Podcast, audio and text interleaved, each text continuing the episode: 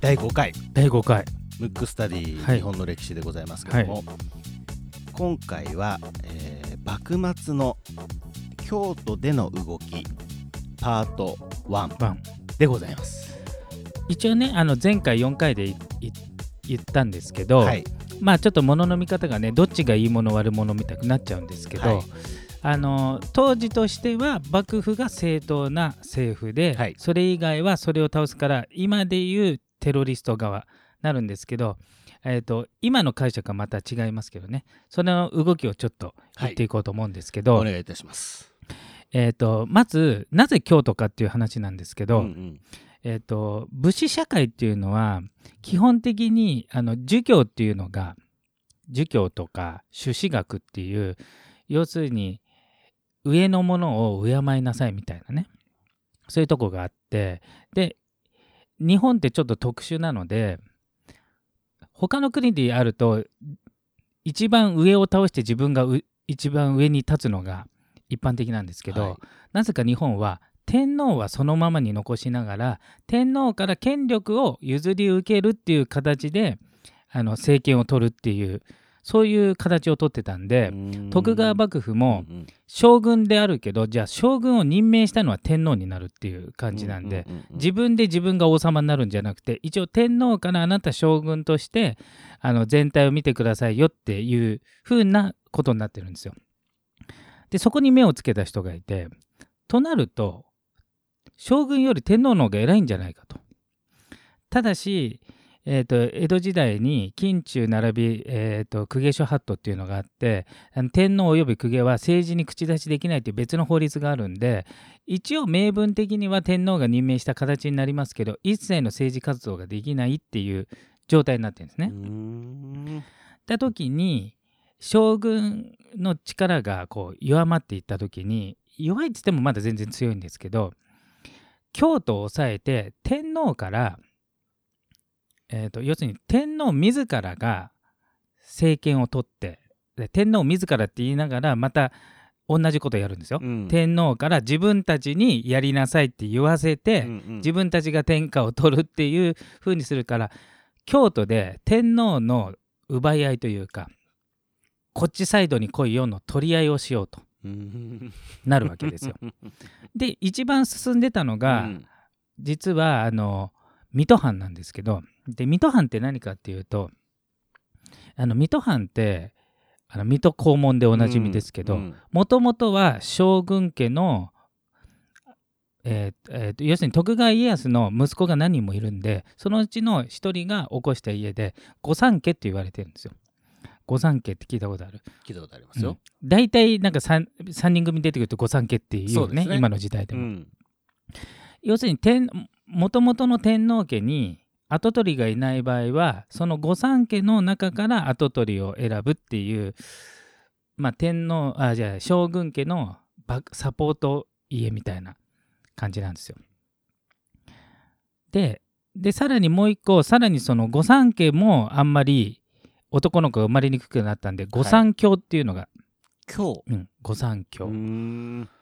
っていうのができてそれをまとめて徳川の親戚なんで審判って言われてたんですけど、うん。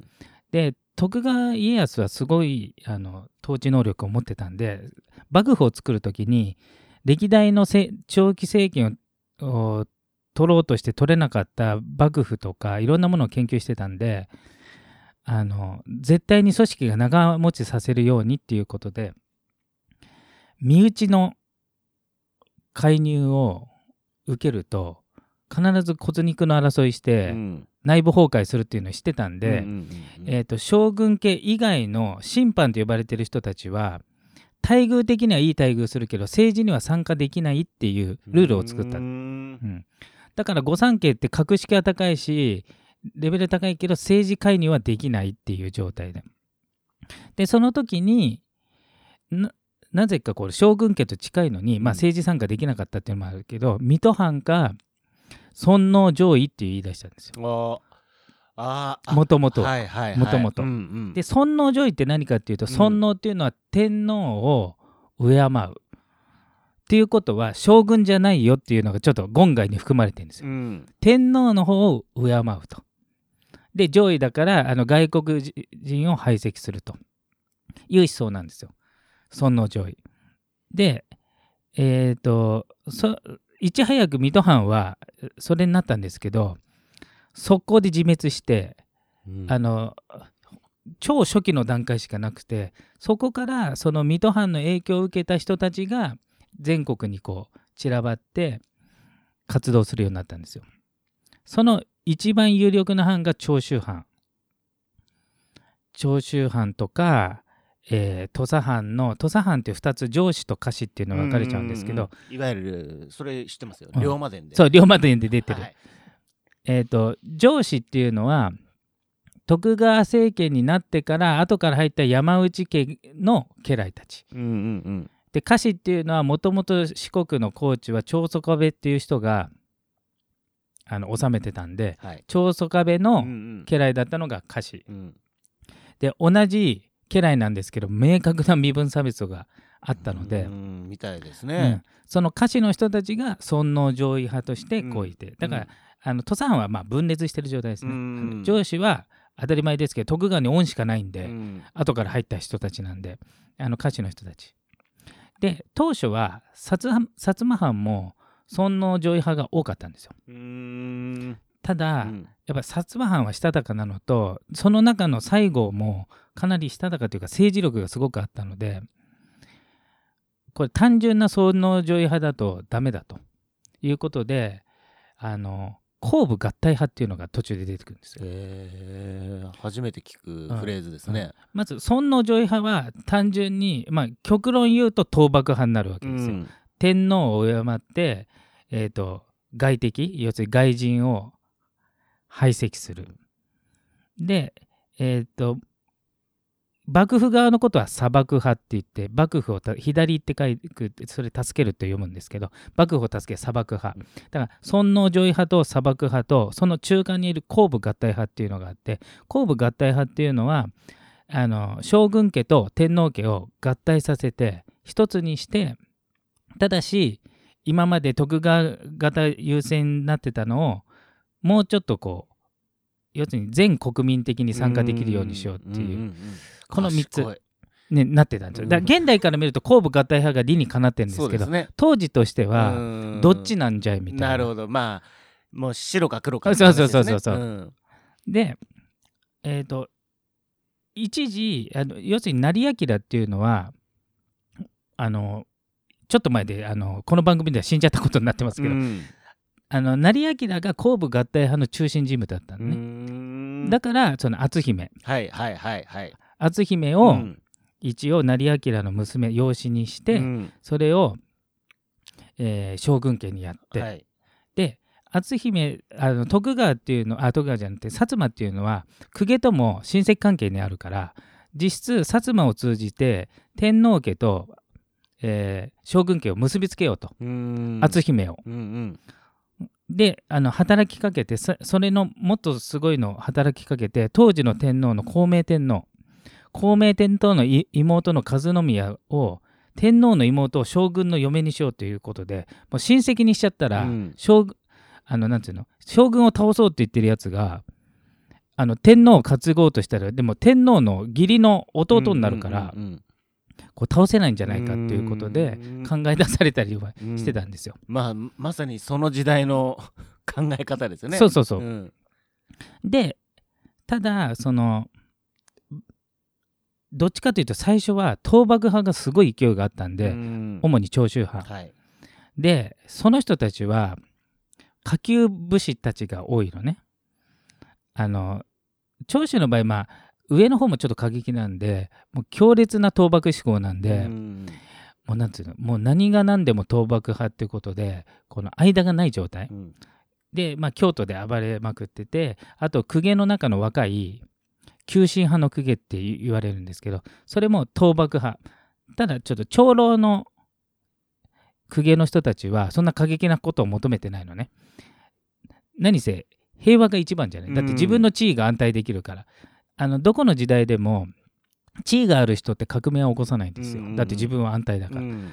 身分が低い人が革命を起こすとなるので、うんうんうんうん。だから公家の中の若手は、えー長州の人たちと組んで倒幕派になり、まあ、尊王攘夷派。で最後は尊王攘夷派となる、うん。あのえー、と尊王攘夷派だったんですよ、はい。あの西郷というか薩摩藩がはい。一時、うんなんですけどあの後部合体派に若干こう変わりつつあるっていうかまあ正式に変わったんですけどた時に最初は長州と一緒に似たようなことやってたんですよ。京都で。いかにどうしたら幕府を倒すか。それがでえっ、と長州も同じだから仲間だと思ってたのがその時にあの人たち超過激派の人たちなんでね。長州がってこと？長州が、そうん。尊王攘夷派の人たちはうんうんめちゃくちゃ過激、うん。だからもう、えー、と暗殺とか要するに、えー砂漠派の人たちを見つけては殺したりとか要するにテロリスト。そうすると怖いからこっちも強力な部隊を投入しないといけないということで新選組が砂漠派として要するに幕府側としてなったんですよ。ただね面白いことに、新選組って最初あの東京で募集をするわけ。腕の強いやつで京都の治安維持のために働きたいやつ募集って言ってそうすると、まあ、腕のあってあの地位とか低い人はここぞとばかりに活躍できると思って募集に応じて京都にこう上がっていくの。でその募集した人が清川八郎っていう人でこの人ねものすごく、まあ、頭がいいのと食わせ者だったんでその幕府が自ら集めた軍隊をじ自分が一応名前上長になって乗っ取ってそのまま倒幕派にしようとしてたわけ。だから幕府に集めさせておいてその軍隊を通じて幕府を倒そうとしたの、すごいですね。うん、だからこう何二枚舌で、だから二重スパイみたいな感じでね、状態で行って、で京都に行ったらじゃあこれから倒幕するって言ったらいやそんなつもりでむしろこれ幕府を守るためだろうっつって内輪もめして、うん。うん清川八郎たちだけ抜けて、うん。で残った人たちで新選組っていうのができてあーなるほどね。で、えー、と京都をもともと管理してたのは京都守護職って言って会津藩。で会津藩っていうのは松平家なんでうんうん松平家っていうのは審判で、要するに将軍家の親戚、うん。えっ、と一番最初の元は、えー家光三代将軍家光の、えー義理の弟。これね二代将軍の秀忠が、うん。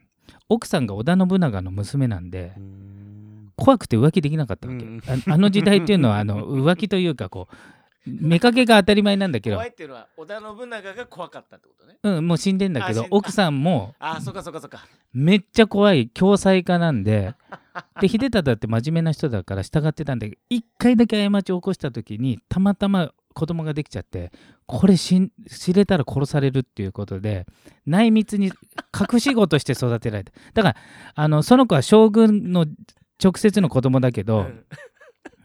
自分は将軍家だと思っての子だと思わないで育てられたと。なるほどね。でで秀忠が亡くなって家光の時に後々これは弟じゃないかと。あのっていうか母違いの、うん腹腹違いね。腹違いの弟じじゃないかってことで、うんうんで家光はあの味方がいなかったんですごい助かるっていうことでめちゃめちゃ重宝してさらにこの人うん超優秀だったわけ、うん星名正義っていう人なんですけど、うんその人が家光を助けてあの幕府の基盤を作った。それが会津藩に行って会津藩の殿様になった、そのけやつがあるから将軍家べったりなのね。会会津藩っていうのは。だから将軍家としては最も信頼できる会津藩に京都を守らせたと。その会津藩預かりの直接のその幕末の志士と対決するのが、えー新選組と、まあ、長州過激派と薩摩の過激派と土佐の過激派が、まあ、京都で入り乱れて、大乱闘をやってるわけですよ。うんうんうんうんうん。うん。すごそうですね。そうそうそう。でしかもその時当たり前だけど両方とも殺すつもりでやってるんでい片一方はまあ当時としてはテロリストね。まだ政権取ってないから。あのもう要人を殺そうとしてるわけ。もうなんだったらあの関白とかうん。ああいううん偉い人も殺そうとしてるわけ、うんそれを守るのが一応せ新選組なんで、うん。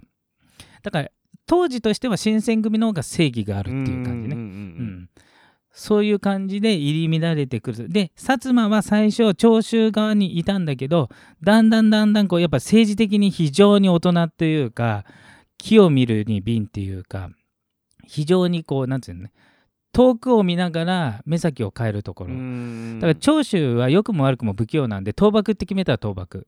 で薩摩は遠くに倒幕があるんだけど今は倒幕の時期じゃないなって言った時はおとなしくしてたりうん。逆の立場になったりするんでうん。その大人の中心が西郷なんで非常に政治力があるっていうか木を見ている瓶で。だから西郷の見立てで間違ったことは一回もないのよ。ああなるほど。常にあの勝者の側にいるっていうのうん。うその、えー、と薩摩の中心人物が西郷うん。で京都がそんだけ危ないから西郷じゃないと収まらないからあの成明さんが死んだ時に成明派の人は一掃されて西郷も島流しにされてるんですけど、うん当時久光さんのあの薩摩で政権を取ってた。久光派のいところに大久保大親友の大久保がいた時に、うん。これはもう西郷じゃないとこの京都は治められないからっつって懇願して西郷を呼び戻して京都の責任者にしたんです。うん、でそっからへその幕府と長州の間のあの西郷を率いる薩摩藩が非常に微妙な動きをしーてうん。政権を奪取していくっていう話なんですけど。うんそこから次回ですね。そうですね。えー、そういうその時の長州は、だからあれですよね。木戸さんとかうん、高杉晋作そうそう。あのね高杉は過激の中の過激だからあまりに過激だから、あの長州の牢屋に入れられて 危なすぎて京都には入ってない。えー、あそっかそっか。そうそう。で桂心と草加源瑞っていうのが中心となってうんうんうんいろいろやってうて、ーうんん。あの高杉晋作は過激中の過激なんで、うんうん。うんあの藩が止めたっていう、うん暴走を恐れて、まあでもすごい時代ですね、うん、本当に。すごいな、うん。本当にあれですね。あの明日生きてるかどうか。明日じゃないですね。何分後かに、ね、生きてるかどうかわからない本当に。状況ですよね、うん。そう。だって今真剣持って振り回してる時代なんで。ね、うん。はあすごいな、うん。という、えー幕末京都での動きパートワン。1ということで、はい。まあ次回はね、えーちょっと具体的にはい。パート2を、はい。はい、進めていきたいなと思います。はい。